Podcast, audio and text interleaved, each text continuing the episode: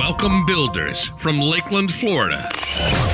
This is the Build Your Success Leadership Podcast with your host, Brian Brogan. We're going to empower and equip you to build yourself and then build others. Now, let's build up with your host, Brian Brogan.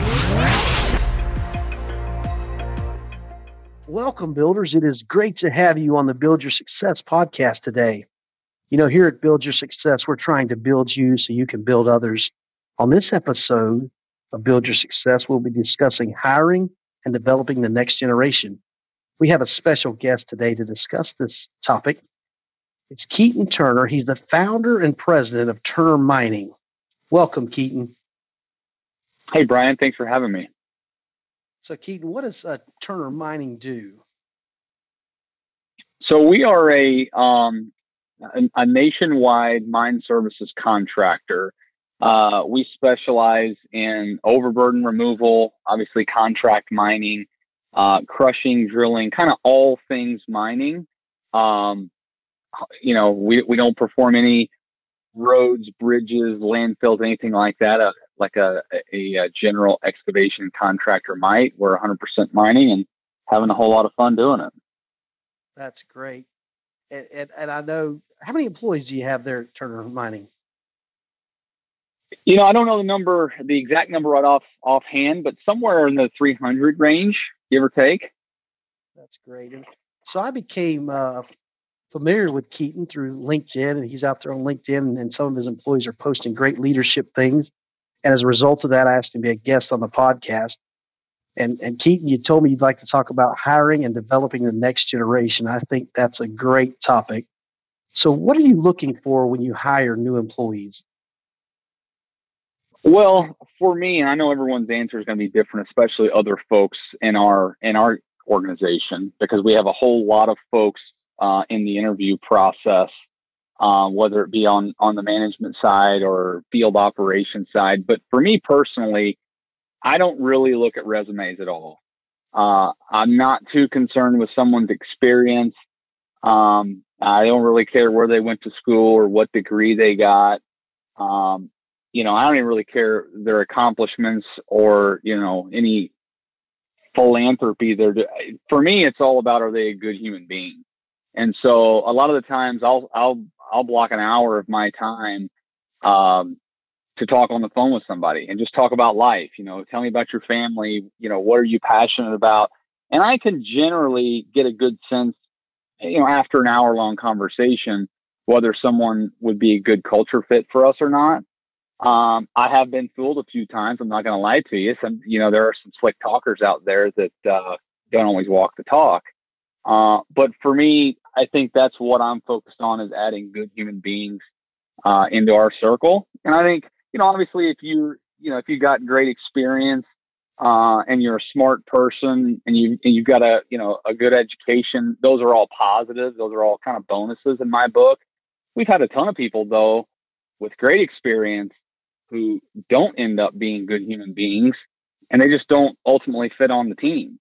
Uh, and, and same thing with education. There's a lot of you know highly educated people out there that just at the end of the day, their morals don't quite line up with with our morals and our vision for our company and how we want to affect people. So, uh, for me, that's what I'm, I'm I'm passionate about finding good, solid human beings.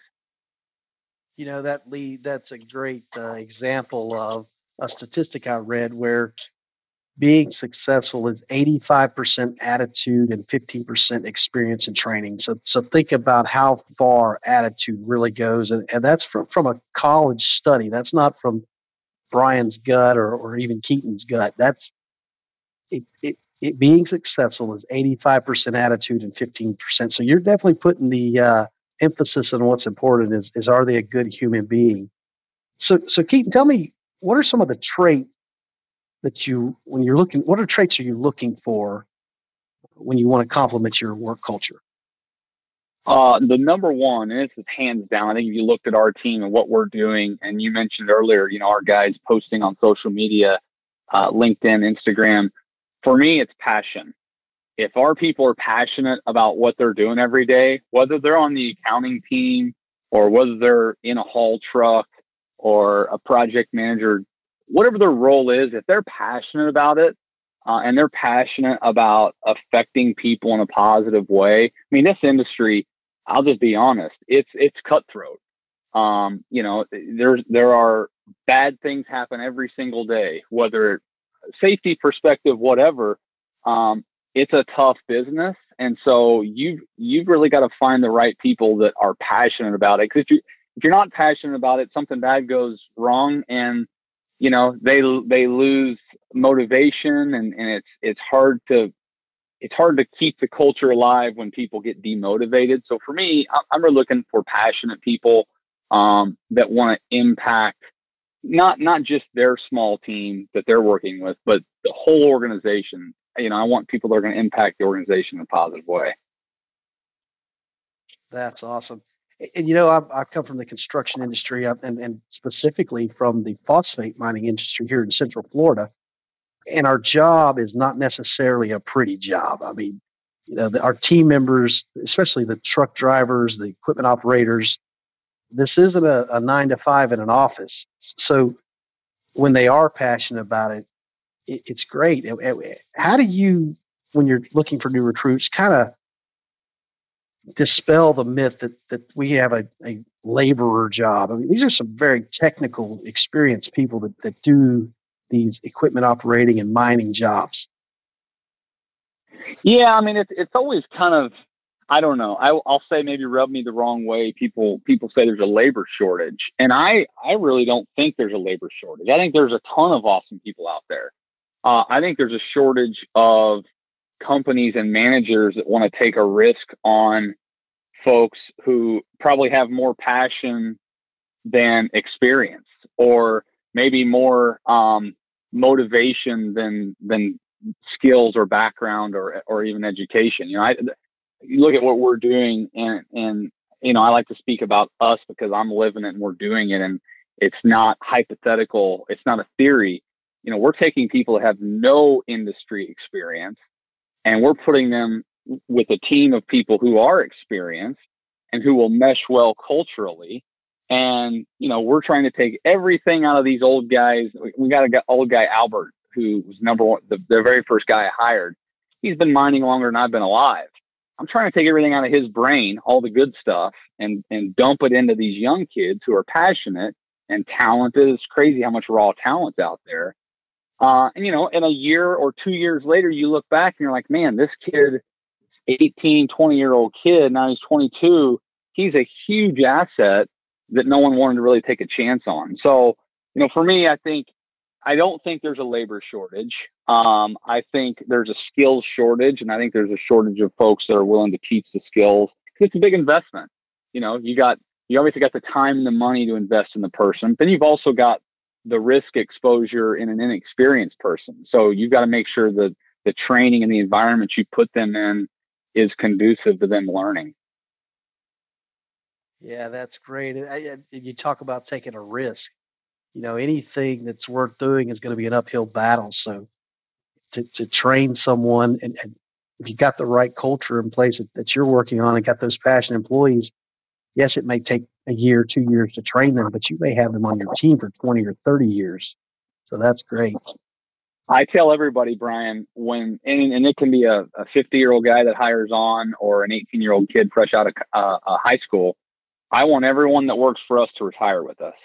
I know it's a, you know, a pipe dream. I know it's kind of a cheesy thing to say, but you know, and I'll go back to Albert. You know, when he hired on, um, when we started the company, I would send him three, four, five young kids to kind of train and help mold. And one of them would do something wrong. And Albert, you know, he's the kind of guy, he was East Kentucky coal miner. He just fired the whole crew of young guys. He'd say millennials are worthless. You can't work with them. And then, you know, you do that three or four times. And I eventually looked at him and I said, Albert, you're going to have to do all this work by yourself if you can't learn how to teach some of these young people to do what you're doing and to know what you know. And, you know, one day we had a kid that he, he hired straight off the farm, eight, just turned 18 years old, skipped college. Uh, Albert spent two years with this kid. And I think every client that we've worked for has tried to hire this kid. He's now, I think he's now 21. And He's running a project for us. It's just amazing what what time will do and what the right environment will do when you teach somebody what you know and how, you know how to do things the right way. That's great, Keaton. I uh, I have employees sometimes who who struggle with being patient with with their trainee, as you're alluding to there with, with your, your employee, and I have to encourage them as you did. You're going to be doing this yourself, but not only this is if you can't train someone to do what you're doing, you can't go to the next level because we need someone to fill your spot. And mm-hmm. yes, you can do that task in 10 minutes, but could you have done that task in 10 minutes five years ago? It would have took you two hours just like it's taken them two hours because they don't know yep. yet. But but yep. them that one time and you can save hours and hours and hours over your career because now someone else is doing that that task. It's it's, it's hard to comprehend that you you need to wait on someone, let them learn, let them make some of the same mistakes you learn. You know, certainly. Well, it's funny you mentioned that patience because it, I think it's probably one of the biggest issues we face as far as a labor perspective in our industry is patience because millennials have very little patience. I, I have almost no patience. I'll admit that freely. But then the older guys that know, you know, that know it all and have done it and have the experience, they don't, they don't have the patience to teach the young guys. I tell every single one of our project managers because they all want to, you know, they're all motivated, want to move up to the next level you've got to replace yourself before you we can promote you. So you've got to teach somebody on your crew or someone within the company what you know and how you're doing it in order for us to then promote them into your spot and then promote you up. I mean, you just can't, it's too unrealistic to go find 300 amazing human beings that can go do this one person's job. So we're going to, you know, we've, we've got to develop our people and it's something that we're really focused on. That's great. That that definitely leads into the next question I have for you. What are the most challenging hurdles you face when hiring and developing these young people, these millennials? I, I keep saying that I think millennials have the answers to our problems. It sounds like you feel the same way. So, but there are some hurdles and challenges. So, what are some of those? Oh man, there's a, there's there's probably more challenges and more negatives with millennials than there are positives. And I say that I am a millennial. So, you know, I, I worked for my uncle and I'm now seeing what he went through in, in kind of bringing me into the industry. You know, it's, it, I, there's no secret about it. It's a challenge. Millennials, you, unlike the baby boomer generation, when they were told something, they just went and did it. They were more machines. They were more robots. They were great workers. Uh, millennials are not that. Millennials are super curious. They want to know why are we doing this? What is what is the repercussion if we do it differently? What would the outcome be if we instead of driving forward drove backward? You know, it's millennials are just thinkers. They're um, they're a, a whole. I could spend a whole hour talking to you about the challenges of millennials because I I've lived it and I'm living it and I I know that my uncle lives it with me, and so. But I think there's a there's a ton of benefit. I think millennials are the most passionate and motivated generation. Um, you know that that's currently working. Uh, when you look at, we've got a bunch of 20 to 24 year old kids that they they wake up every morning. Some of them are waking up at 4:30 in the morning ready to kill it every single day to prove to me and the rest of the management team they deserve the next level and they deserve the promotion and they deserve the re- it's it's really fun to watch passionate young talented millennials um, i mean it, a lot of our clients you know and i'm sure if you if you're working down in florida um, you know you you you've probably talked to some of them they are blown away when a crew of 20 to early 30 year olds show up from our team and work 70, 80 hours and have a smile on their face and post about it online, how much they're enjoying it and, and the challenges. It's just, it's really cool to watch. Um, you know, not to, not to, you know, diminish what the baby boomers have done because we've got a lot of awesome baby boomers as well. But, but the whole millennial um, workforce is super interesting to me right now. Yeah, and I, I, I think you, you started off with you're looking for a good human being. And no matter what generation we're we're talking about, no matter what label we put on people, every generation is made up of human beings. And I think human beings have a natural desire to do something good, to be part of something good. Yes, they've grown up with a cell phone in their hands and can do speedy things, and you know it's the microwave society, but they still want to do a good job and produce a good product and have happy clients no matter what industry they're in. So, thanks for encouraging. Absolutely, it's yeah, good to absolutely. see several of your employees just raving about what they're doing and how they're doing it. That it's obvious, like you said, it's not some far fetched idea. You have proof of what's working. So good job for that. So you've already. Well, one of my most exciting hires, Brian. Sorry to interrupt you. One of my one of I think my most exciting hires is a um he's a baby boomer that's late. He's late in the generation of baby boomers, and he posts on LinkedIn all the time. Uh, he starts in January, so I'm hoping he keeps it up and represents Turner well on LinkedIn. But it's it's funny, you know, the the old guys can learn new tricks, so that's also super fun to watch as well. Well, this will be the second podcast I divulged this on. I had no idea what generation title I was, and my 20 year old twin boys are, were curious about it, so they looked it up. I'm I'm the tail end of the boomers, so so I'm one of those guys. And hey, I'm posting on social media I began doing it to try to help with the ACE Mentor program, where you know I, I didn't go to college, and I wanted to uh, encourage students why they need to understand math and science because at least when I was in school, we had no real reason for learning this stuff. And mm-hmm. I'm going to sit down and write a bid letter, and I need to know English, and I need to know spelling and punctuation, and, and I absolutely and I construction math to figure out cubic yards and so I decided, you know what, I'm going to go back in high school and tell these young people about this. And that turned into, well, now I got to try to find people to help me with this. And, and that's how I got started with LinkedIn and then blossomed into this podcast. So I tell people sometimes what you volunteer for can prepare you for other things in life. So that, that's always great. So, so what benefits do younger employees offer your team? And you've already said a few, but let's let's expound on that some more. Uh, you know, I think I think when I look at our specifically our our staff, and I say staff, uh, you know, that's that's all salaried positions. Most of them are back office. You know, a lot of our young people are super creative.